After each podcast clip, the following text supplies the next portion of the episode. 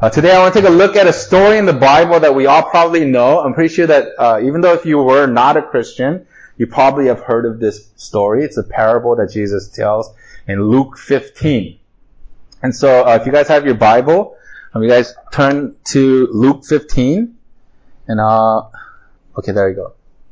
It says, uh, now the tax collectors and sinners were all drawing near to him to hear him, and the Pharisees and the scribes grumbled, saying, uh, "This man receives sinners and eats with them." Okay, I'm going to take it from there.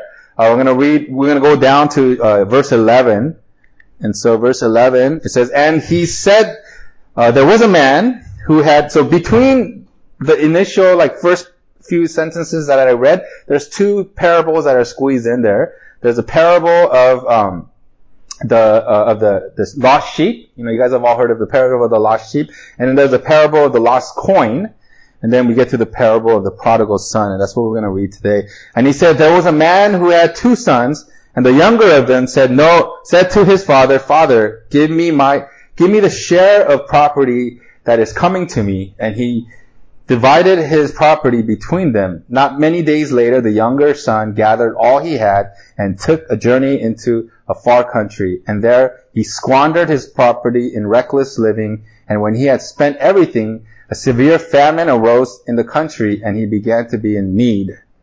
Wait, where am I? began to be in need. So he went and hired himself out to one of the citizen, citizens of the country who sent him into his field to feed pigs.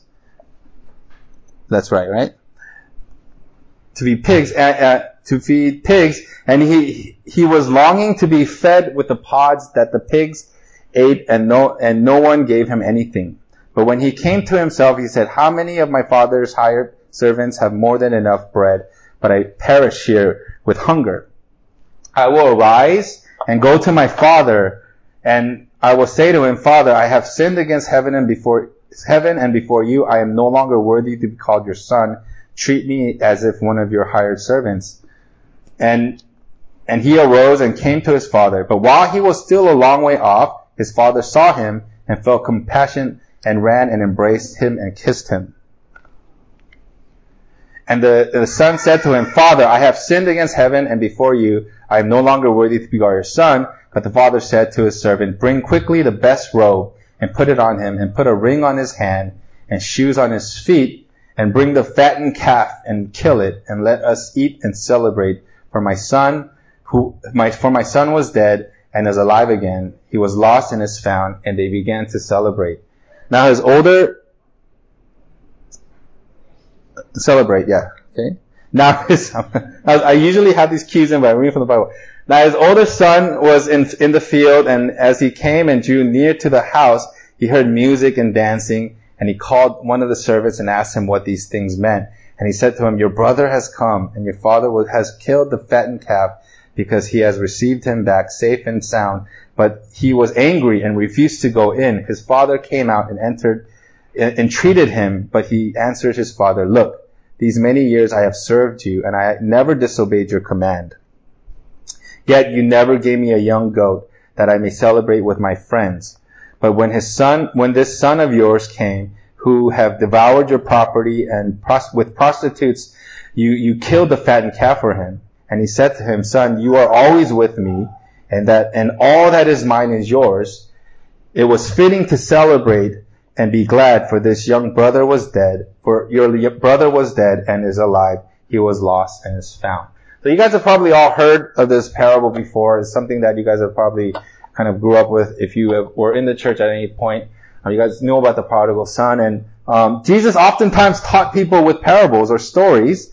And in Luke 15, we have one of the most famous parables uh, that we can see in the Bible. Now, uh, before we actually get into this parable, I want to set the scene. The first kind of few sentences that I read, it says, uh, so uh, set the scene of what's happening here, right? Um, it says, uh, now the tax collectors and sinners were all drawing near to him, and the Pharisees and the scribes grumbled, saying, "This man receives sinners and eats with them." Now, who I want to talk about who's first of all in this group of people that are listening to Jesus, right? Um, Jesus tells this story. Um, you have you have the disciples are there, like the followers of Jesus, his you know his twelve disciples, and then there it says that there's tax collectors and sinners that were also there to listen to him, right? Now in Korean language, there are certain words that don't translate into English, right? Like nukie. I don't know if you guys know what nukie means. Nukie means like the closest translation in English is like oily. But then there are certain foods that are oily that, I mean, that are not oily, but that still taste nuki. It's like this, it's like, it's a word that doesn't completely translate into English. Or kosoe, like, there's another word that doesn't really translate into English, right? And in the same way, this word tax collector, there is no, there is no English equivalent to uh, this word, right? There's the IRS, and I know, I'm sure you guys have all like, you know, heard in America, you guys heard about the IRS, people that, you know, receive the taxes that you guys have to pay. But you guys don't hate the IRS like the Jews hated tax collectors. I know you guys don't like paying your taxes, some of you guys. But then it's not like you guys don't look at the IRS as like traitors or like people that deserve to die, right? But that's kind of the way that the Jews, Jewish people considered tax collectors. There's like a group of people that they just hated. So basically, tax collectors collected taxes on behalf of the Roman government, right? And these were not Roman citizens. These were not like, like, you know, you know, Roman people. Um, these were Jewish people that basically did the dirty work of the Roman Empire, right? They, the, the, the, this, this empire that came and, and conquered their land and pillaged them and, you know, just like did all these horrible things to them and oppressed them. Um, these tax collectors are basically, uh, collecting taxes on, on their behalf from their own citizens, alright, and and then on top of that, um, they're skimming off the top and they're, um, you know, like, they're seen as these traitorous, just really like just like like people that uh, the Jewish people really hated. There's there really isn't an equivalent to that in the in the Jewish language, and so there's these tax collectors were there. Um, and they were hated by the Jewish people. Um, and then there says that tax collectors and sinners were there, right? Well, now Luke is writing this, and how does Luke know that these people are sinners? Does he have like some kind of like, you know, clairvoyance. He's like, oh, you know, this dude's a sinner. No. Um, the word sinner back then, well, there was a category of people that Jewish people considered sinners, right? Um, it was, uh, included, um, you know, like people that uh, did immoral work, like prostitutes and, you know, and tax collectors and things like that. Like people that were uh, deviant in nature were considered sinners, or people that had jobs that like caused them to go against the word of God. Like people that handle dead things, right? Because in the Jewish law, you're not supposed to touch like dead people or dead animals or things like that. And so people that like were constantly like doing like dirty work uh, were considered sinners back then. And also, um, you know, there's a group of people that like people that had uh, like like issues like you know handicapped people, people that were born blind, people that were born deaf. These people were also considered sinners back then, right? Uh, there's that part in the Bible where the, the, there's a blind man and the Pharisees ask him like, you know, teacher, who sinned? Uh, this person or his parents uh, that caused him to be born blind, right? And so there's, there's a group of people like categorized uh, in the Jewish people back then that were labeled sinners, right? Uh, but not only that, so the tax collectors were there, hate, you know, bad. The sinners were there, bad. But there are also Pharisees and scribes. And now the Pharisees were the best of the best, right? Like they're like the cream of the crop. Like back then, like we consider Pharisee, like people like, oh, you're a Pharisee. That's like an insult. But back then, Pharisees were like, every, people wanted to be a Pharisee. Like, you know, they'd be like, if, if there was a Korean back then, they'd be like, why can't you be like your brother, the Pharisee, right? Like they'd be talking about it like that Pharisees and scribes and the Sadducees were really considered like the cream of the crop. They're like the top of the, the food chain when it came to like, you know, society, Jewish society back then. And so, you know, it, it was, they were the cleanest of the clean, the purest of the pure. They did everything in their, there's all these like, you know, like cleanliness laws back there in, in, in, in the Old Testament. They, and they upheld all of those things, right? They didn't do anything that was unclean. They, you know, like back then, if a if a, a woman uh, had a menstrual cycle, you were not allowed to touch them, or else you were considered unclean. So if I'm a Pharisee, I'm gonna, I'm not gonna touch anything like like the Pharisees were like the cleanest of the clean, the most like you know, like, you know, they were looked up, they were, uh, you know, put on a pedestal and they were really like revered and honored back then. And so there's the, the bad, right? There's the tax collectors, there's the sinners, and there's the good. There's the Pharisees, the scribes, the people that were like, that would learn the law and learn, the, um, you know, the Hebrew law and like, and, you know, study the law. And, and so these, these were the people that were there. There was the good, the bad, and the ugly. There, I'm sure there were some ugly people there as well, right? So, Uh, this is a, a, group of people that kind of on the spectrum of like, you know, good and bad, they, they were all there, right? And we heard the, uh, the parable earlier, and um, now as you read this story, you know, I see the intricacy of Jesus telling this story, right? If you really uh, kind of look at it, Jesus is a master storyteller, right? You know, if you kind of read through his parables, he really is a master storyteller. And he actually gives us three perspectives when it comes to how we are supposed to look at this, this parable, right? Um, and so we're gonna go through these in acts. Like, imagine if we're in a play, and so we're gonna look at the first act. Oh, act one uh, is like the younger son, right? This, this is the parable, this is the perspective of the younger son. And it says, uh, there was a man who had two sons, and the younger of them said to his father, Father, give me my, the share of the property that is coming to me. And he divided his property between them. Not, not many days later, the younger son gathered all he had and took a journey to a far off country, and there he squandered his property in reckless living, right? Now we have to truly understand what this younger son is doing, right? This isn't the son asking the dad, his dad for some money, right? Um, this isn't him, this isn't like Ethan coming to me and like, Dad, can I get a chun so that I can go get ice cream, right? Or even like when he, if he asks me like, Dad, can you give me like some money so that I can buy like this video game or whatever? Um, this is a, this is a very serious thing that he's talking. This isn't just him asking for money or a financial transaction. Um, the son basically demands that his father give him his share of the property that is owed him. And it's like, you know, when, when you, when you give an inheritance, what usually happens when an inheritance is given, right? If, if, if I have an inheritance and I'm going to leave it to my sons, what will, what must happen to me in order for that inheritance to be given, right? What, what has to happen? I have to die, right? Like when I die, I leave it to my, to, to my kids. And so the son is basically saying, like, give me my stuff, it's mine, it's not yours, because you might as well be dead to me. That's what the son is saying. He's not just saying like, how, can I have some money so I can party with my friends? No, he's saying, Father, right? I don't want anything to do with you. You might as well be dead to me. Now give me what is owed to me so that I can go and, and do whatever I want with it, right? What the, the son is doing in this situation is not just asking for a share of his money, but he's breaking relationship. Right? He's breaking relationship. He's like, I don't want anything to do with you. I don't want, you know, you might as well be dead to me. And he thinks that he knows what's best for himself, and he goes off to this far off country. Um, and, and now, in the in the Middle Eastern culture back then, this was like unheard of, right? This is like this is like unheard of. This is unheard of now, but back then it was it truly was not unheard of. As a matter of fact, the punishment for something like this in the Old Testament was death, right? I think I have this up here somewhere. I might have put it out of order, but Leviticus 20 verse 9, it says, For anyone who curses his father or his mother shall surely be put to death. Right? If, if, if this was based on, if, if, if I was under the old covenant, I should be dead by now, right?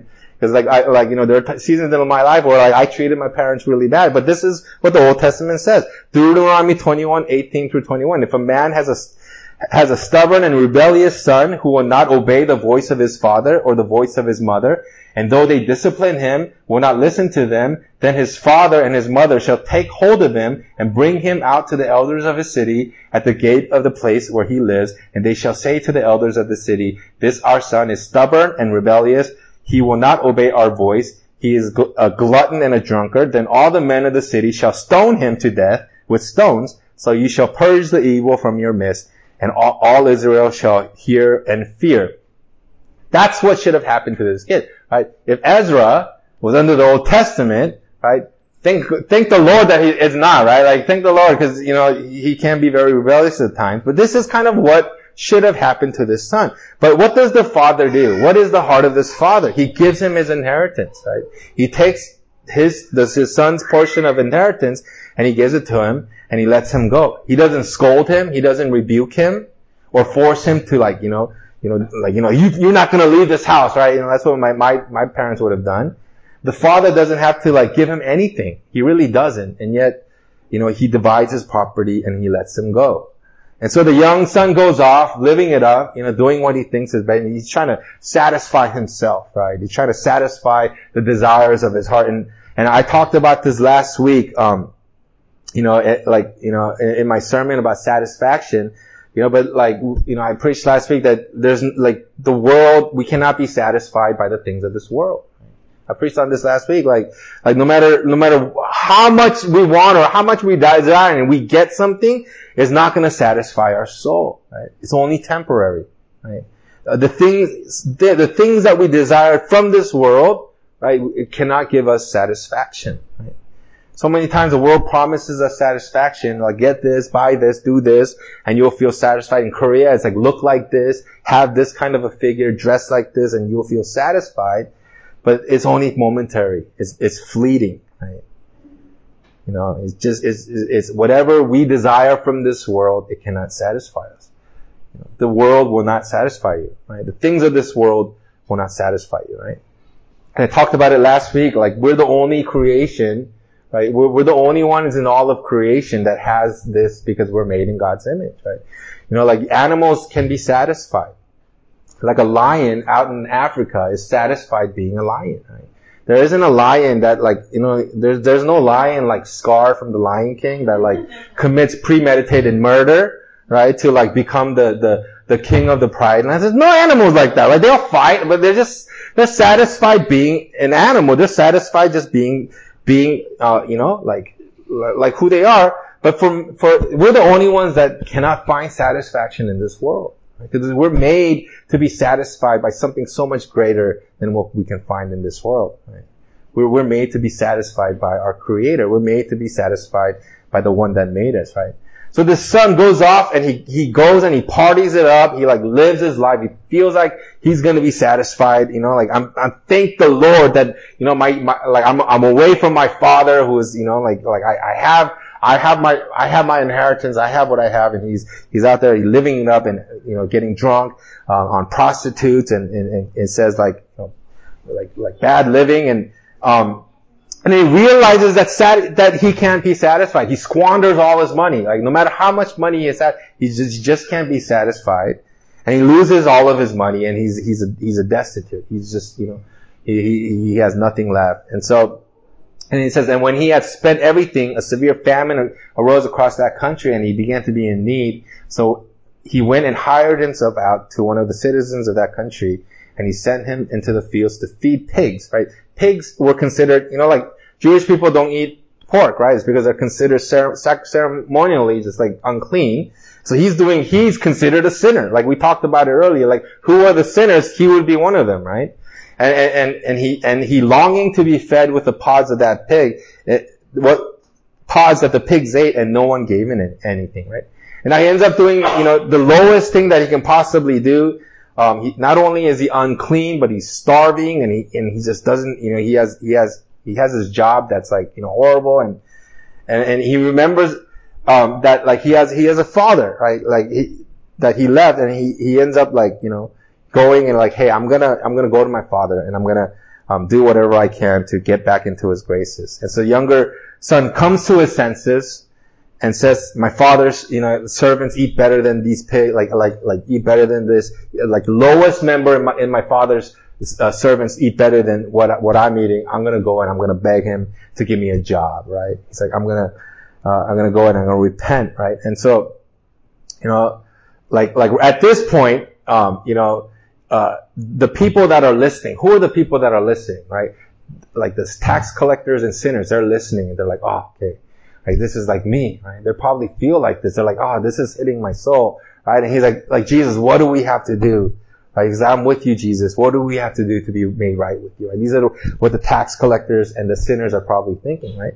And this is probably where the Pharisees and the scribes' ears start to perk up, right? They're like, yeah, like they're like, oh, yeah, man, these guys are sinners, right? This young boy, he's a sinner. He should be stoned, right? Like, like, like, you know, let him, let him get his just desert, like what he deserves, right? And so, you know, like the Pharisees are starting to, the, their ears are starting to perk up. Like, that's right, Jesus, get him, right?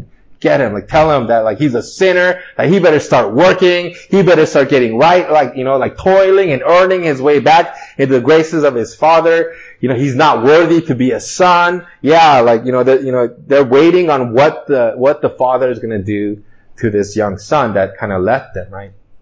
So that's the perspective of the younger son. The younger son goes and he just squanders everything. He breaks relationship with his father and he, and, and, and he squanders all that he has and he's coming back. And so the sinners are like saying like, oh man, I, I, I, I relate with this. I, I, I can see what this son is going through. And then the Pharisees and the scribes are like, yeah, get him. Right? Like, give him what he deserves, right? This is, this kind of split right here. Right? This is, these are the two different ways that the crowd is receiving this story, right? And so, so that's the first act, is the, is the act of, is the, is the younger son, right? Is the perspective of the younger son, right? He goes on and, and wild living, you know, prostitutes and living it up, and then he ends up with nothing, and he comes back to the father begging for a job, right? And then the next scene, I'm gonna go back a little bit, and we're to look at um, Act 2, which is the, the, the, position of the older brother, right? The older brother's perspective, he doesn't ask for his inheritance. He doesn't go off and, you know, sin and, and live like crazy out in, the, you know, like with prostitutes and wild living. He stays behind. He's working out in the field for his father. He's doing everything that he needs to do to be obedient to his father, right? All of a sudden, his younger brother comes back and his father receives him with joy. Throws a party, puts a ring on his finger, gets him like, you know, the best robes. I don't know what good clothes are, but like, I don't know, like, I don't know what's a, the fancy jacket, but like, you know, imagine there's, what is it, Louis Vuitton or whatever. I'm really not into fashion. Imagine there's like a very expensive jacket, he puts it on him, he kills his fat calf, and he like, you know, he has a party for his son. And then, and what does the older brother? He gets angry. He's like, man, what the heck, man? He's ticked off he, who is he angry at? Is he angry at the younger brother? No, he's angry at his father. Right? He's angry at his father. He's like, how dare you? And it, and it says, but he was angry and refused to go in. His father came out and entreated him, but he answered his father. It says, look. Right? He doesn't even say father. He says, look. Right? These many years I have served you and I never disobeyed your command that you never gave me a young goat that I might celebrate with your friend, with my friends. But when the son of yours came, who had devoured your property with prostitutes and you killed the fattened calf for him, right? And so, like, like Jesus is preaching to the Pharisees here, right? The Pharisees that they lived like righteous, holy lives all their lives. And, and, and, you know, and the younger son broke relationship by asking for his relation, for his inheritance, while the older son is also doing the same. Right? He's also not choosing relationship. He's, the, the, um, his service to his father, he sees it as a transaction. Right? He sees this service that he's doing to, for his father as, as a transaction for his in, inheritance, right? He doesn't demand his inheritance, but he's working for it. He's like, man, this is what I deserve. I've been working in your field for all these years. How dare you don't, you don't even give me a fat, like a, like a goat to celebrate with my friends, right? I've earned this, right? You see the, the entitlement in the, in the older son's, like, attitude, right? He's like, he's in, he's like, he's not treating the father like, like a father, he's treating him like an employer, right? And this was the mind of the Pharisees. This is what got Jesus killed, right? Yes, the main issue why the Jews uh, crucified Jesus was, was the sin of blasphemy, was saying that he was a son of God. But the reason this was so offensive to the Pharisees was it was because what did Jesus say? Jesus said that he could forgive sin. He would forgive sins. Right? And, and, and, and basically the Pharisees are saying like, man, I've been working my butt off to be holy and righteous, following every rule. How dare this Jesus come and say that he can forgive sinners? Right? Without doing anything. And this was offensive to them. This was the position of the Pharisees. The Pharisees had been doing everything right, like the older brother, doing everything right, working out in the field, tithing, uh, uh like out of every, even the every spice that they buy, they tithe 10% of everything. They're doing everything correctly. They never touch anything dirty. They are always ritually clean, and, and, and they're like, how dare this Jesus come and say that he can forgive sin? And, and, and this is what offended the Pharisees. This is the, this was the heart of the Pharisees, right? This is why they hated Jesus. And it's what makes unchurched, and, this same attitude continues in the church today. Right? This, this, the same attitude continues in the church. It's what makes unchurched people so disgusted with Christians, right? They see the self-righteousness, they see the judgmental hearts, right? right? We see it, we see it all, like we've seen it. Like the world kind of hates Christianity and the world even kind of hates not just Christians, but they hate Jesus because of the way that the, the, the church kind of presents himself as, oh, the judgmental Right? They, they, judge and they and, and they're and and and um, self-righteous. Right? If if you're comparing your righteousness to other people who are not good as you, and you measure how well you're doing based on how well well they're doing, you have a Pharisaical mind. Right? That's a the sign of a Pharisaical mind. I gotta say it correctly, right? If you're comparing your righteousness to other people, right, and, and you measure how well you're doing based on how well they're doing, you have a Pharisaical mind. When you hear truth being preached and you start thinking about other people that need this without allowing it to impact your heart, right, you have a Pharisaical mind, right? And God is saying you are in rebellion. Because God isn't holding you to like, like some other person's, like, you know, like, standard of holiness. He's holding you to His standard of holiness. And you're pronouncing basically judgment on yourself, right? So if you're not a believer here today and you, and, and this view that you have of Christians because, you know, you've experienced this kind of things throughout your life, you know, I want to apologize to you and say that this is not the heart of God. This is not the heart of the Father. And we're actually going to actually look at the heart of the Father in the third act because our God shows up in Act 3 and we're going to talk about it. It's the, it's the is the heart of the father. The f- third person, so the first perspective is of the younger son. The younger son go, goes off, like lives a horrible life, right? And just like screws up and, and, and, and he knows he's a sinner and he comes back to the father. And then there's the older, older brother or the older son that, you know, did everything right, did everything that, did everything the way that he should have done and, and, and yet he feels this, like this, like, like anger and this resentment because why? He's not, he doesn't, see his father as a father. He sees his father as an employer. Right? He sees his father as like a transactional thing, right? There's not a relationship there. They're both breaking relationship. Do you understand? The younger brother broke it by saying like, give me my inheritance. I basically, I don't want anything to do with you. The older brother is breaking relationship by saying like, hey, you need to give me what, what is owed to me because I've worked for it all these years, right? They're both breaking relationship, right? But then there's the, the act three, is the, the act of the father. The third perspective is that of the father. And, and, and, and the, the younger son basically rejects him, says, I don't want a relationship with you. Give me my inheritance. You might as well be dead to me. Right? And he leaves. You know, and this, this father, his heart is broken. Because he, he, he's not a, he's not a hard father. He's not an evil father. He's a loving father. And he doesn't care about money right? He doesn't care about property. Back then, property was everything.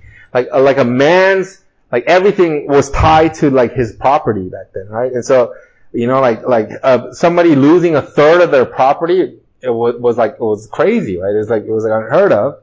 And yet, what does he do? He just, he sells it and he gives his son his, this money because he doesn't care about it. He, he cares, what does he care the most about? He, he doesn't care about wealth. He doesn't care about property. He doesn't care about his possession. He cares about his son cares about relationship.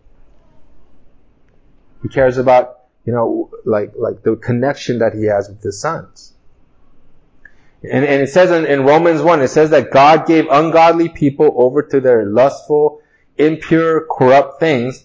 And it says, uh, I think I have to find it. In Romans 8:20, it says, "For the creation, for the creation was subjected to futility, not willingly, but because of him who subjected it, in hope, I want you to remember, in hope that the creation itself also will be set free from its slavery to corruption into the freedom and the glory of the children of God.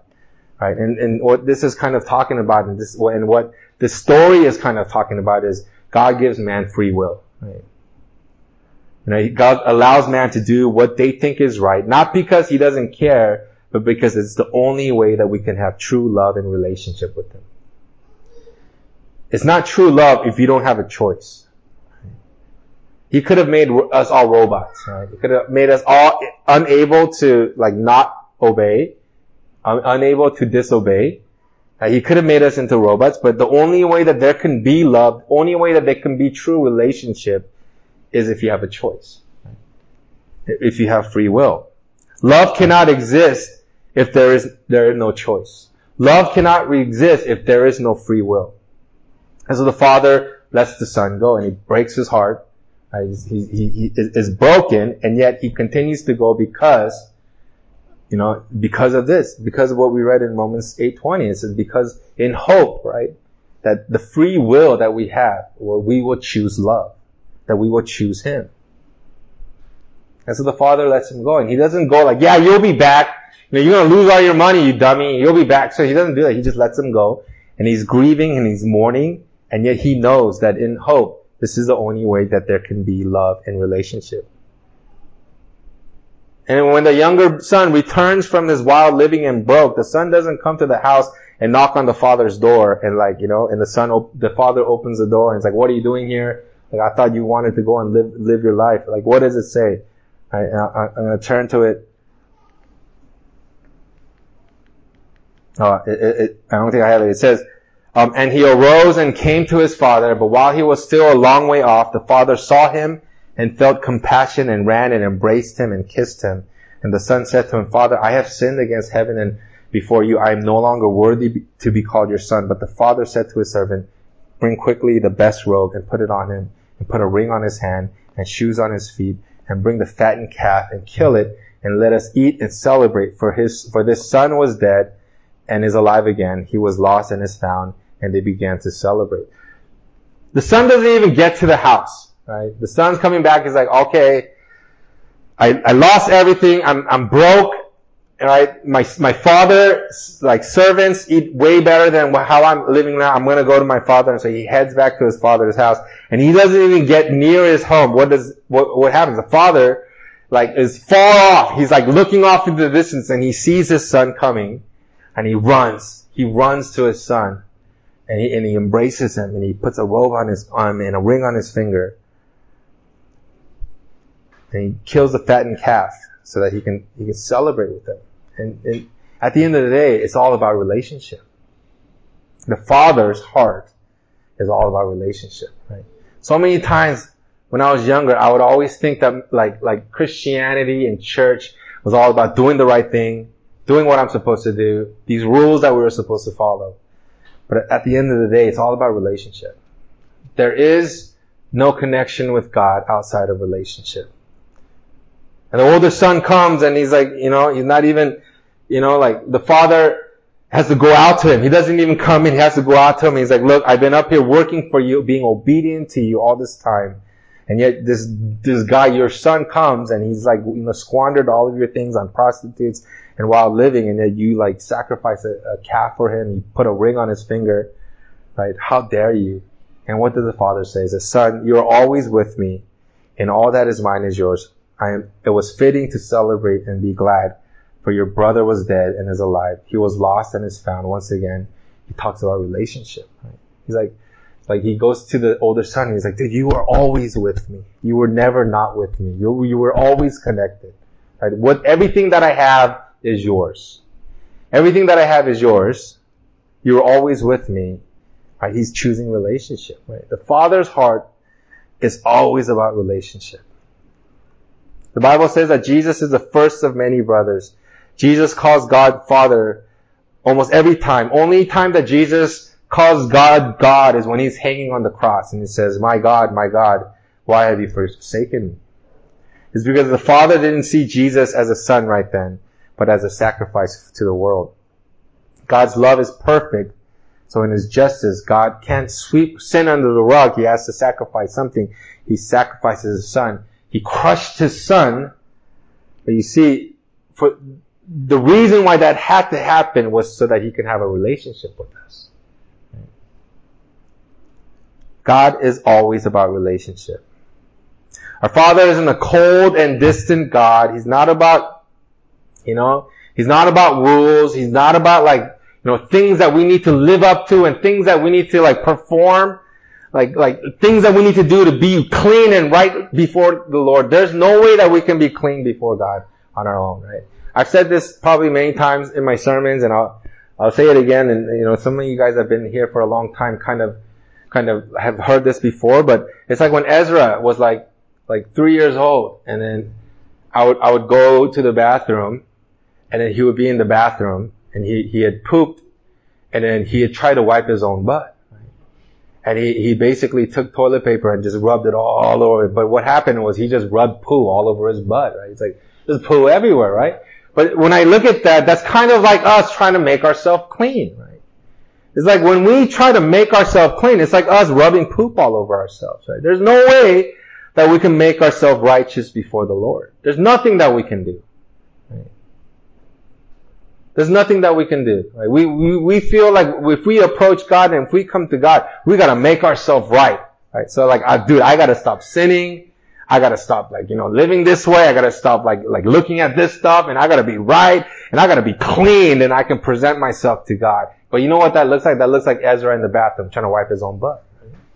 He's getting poop everywhere, right? That's exactly what it is. There is no way that we can make ourselves righteous before the Lord. Nothing that we can do.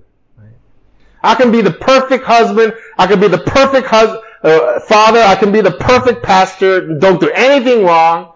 Right? Like, like this morning, me and Mina got in, like, got into an argument and, you know, we kind of argued. That never happened. I'm like, you know, I can live the perfect life and yet there's nothing that I can do to make myself righteous before the Lord. Right? It all depends on the love of God and then what Jesus Christ endured on the cross. It's the blood of Christ that makes us right before the Lord. And, and our, our God is not a cold and distant God. Our, our God is not uh, uh, about rules and regulation. Our God is not about like us, like trying to make ourselves right before Him. Our God is about relationship. There is that. That's the heart of God's heart towards us. And this picture of this Father, right, is is the heart of the Father. This is this is the this is the picture that Jesus gives us of what the heart the heart of the Father is. Right. He says that while the son was approaching, the father saw it. At this. Do you think that it was coincidence? That the father was like just doing everything and all of a sudden he looks up and he's like, oh, there's somebody approaching. Like, I think that's my son. And he runs to him. No, right? It's not a coincidence. What was the father? What do you think the father's been doing? Every day, like, he would wake up in the morning, look off at the distance. Is he coming back? Remember that word, in hope? Right? I talked about it. In hope, right? He gives us free will in hope that we will turn to Him and say, God, like, I need you more than anything. Right? So the Father, is the picture of this Father isn't like, like, like he's just going about his, he's just going about his day, you know, living his life and then all of a sudden his, his, his prodigal son comes back and he knocks on the door and, and, and, and, and he, he opens the door and the son happens to be there and it's like, what are you doing here? No, he's, he, every day he's waking up he looks off into the distance and he's like, oh, is my son coming back today? Is my son coming back today? Wakes up the next day, he looks off into the distance. He sees somebody coming, he's like, oh, is that my son? Is that my son? And the person gets closer and he's like a, is a merchant. He's like, oh. Next day he wakes up again, he looks off into the distance. That's the heart of the Father. He's caught in hope. He's looking into the distance.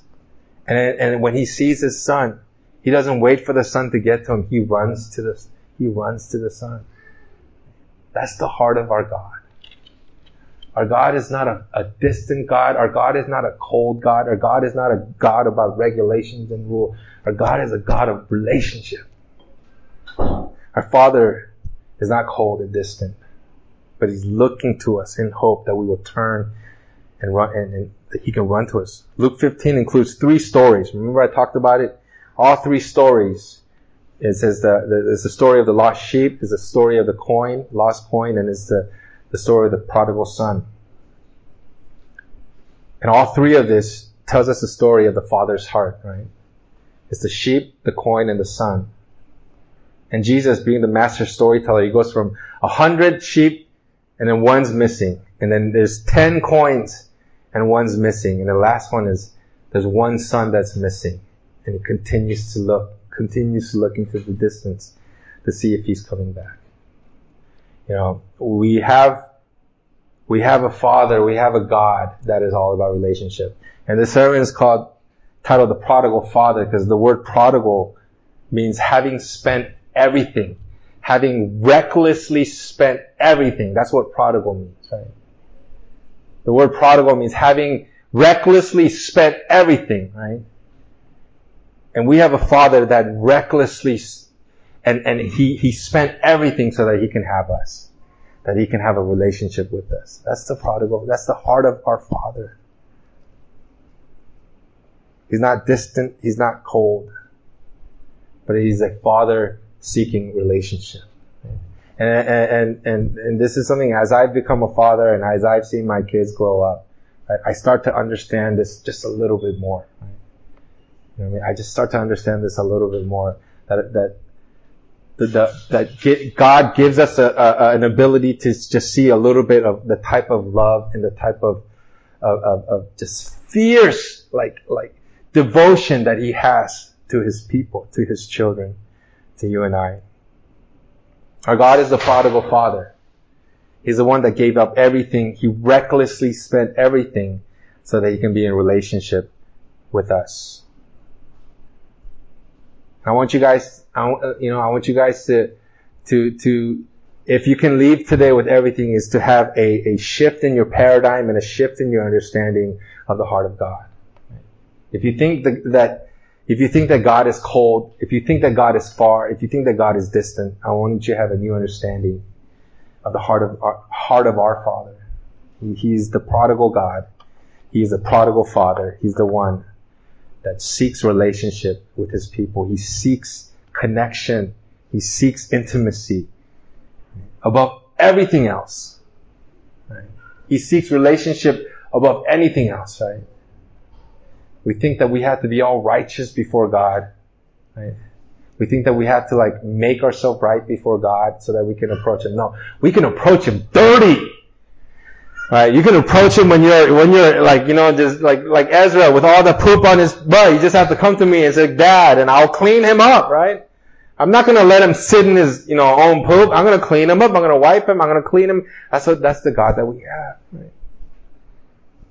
Our God is, He wants relationship with us more than obedience from us a lot of times we think like I have to, I have to be in obedience so that I can have a relationship with God. That's wrong. Right? Obedience is very important. Right? Right? When you come back to the Lord and He's going to lead you in obedience. But before else, what's more important about is God is, wants our heart.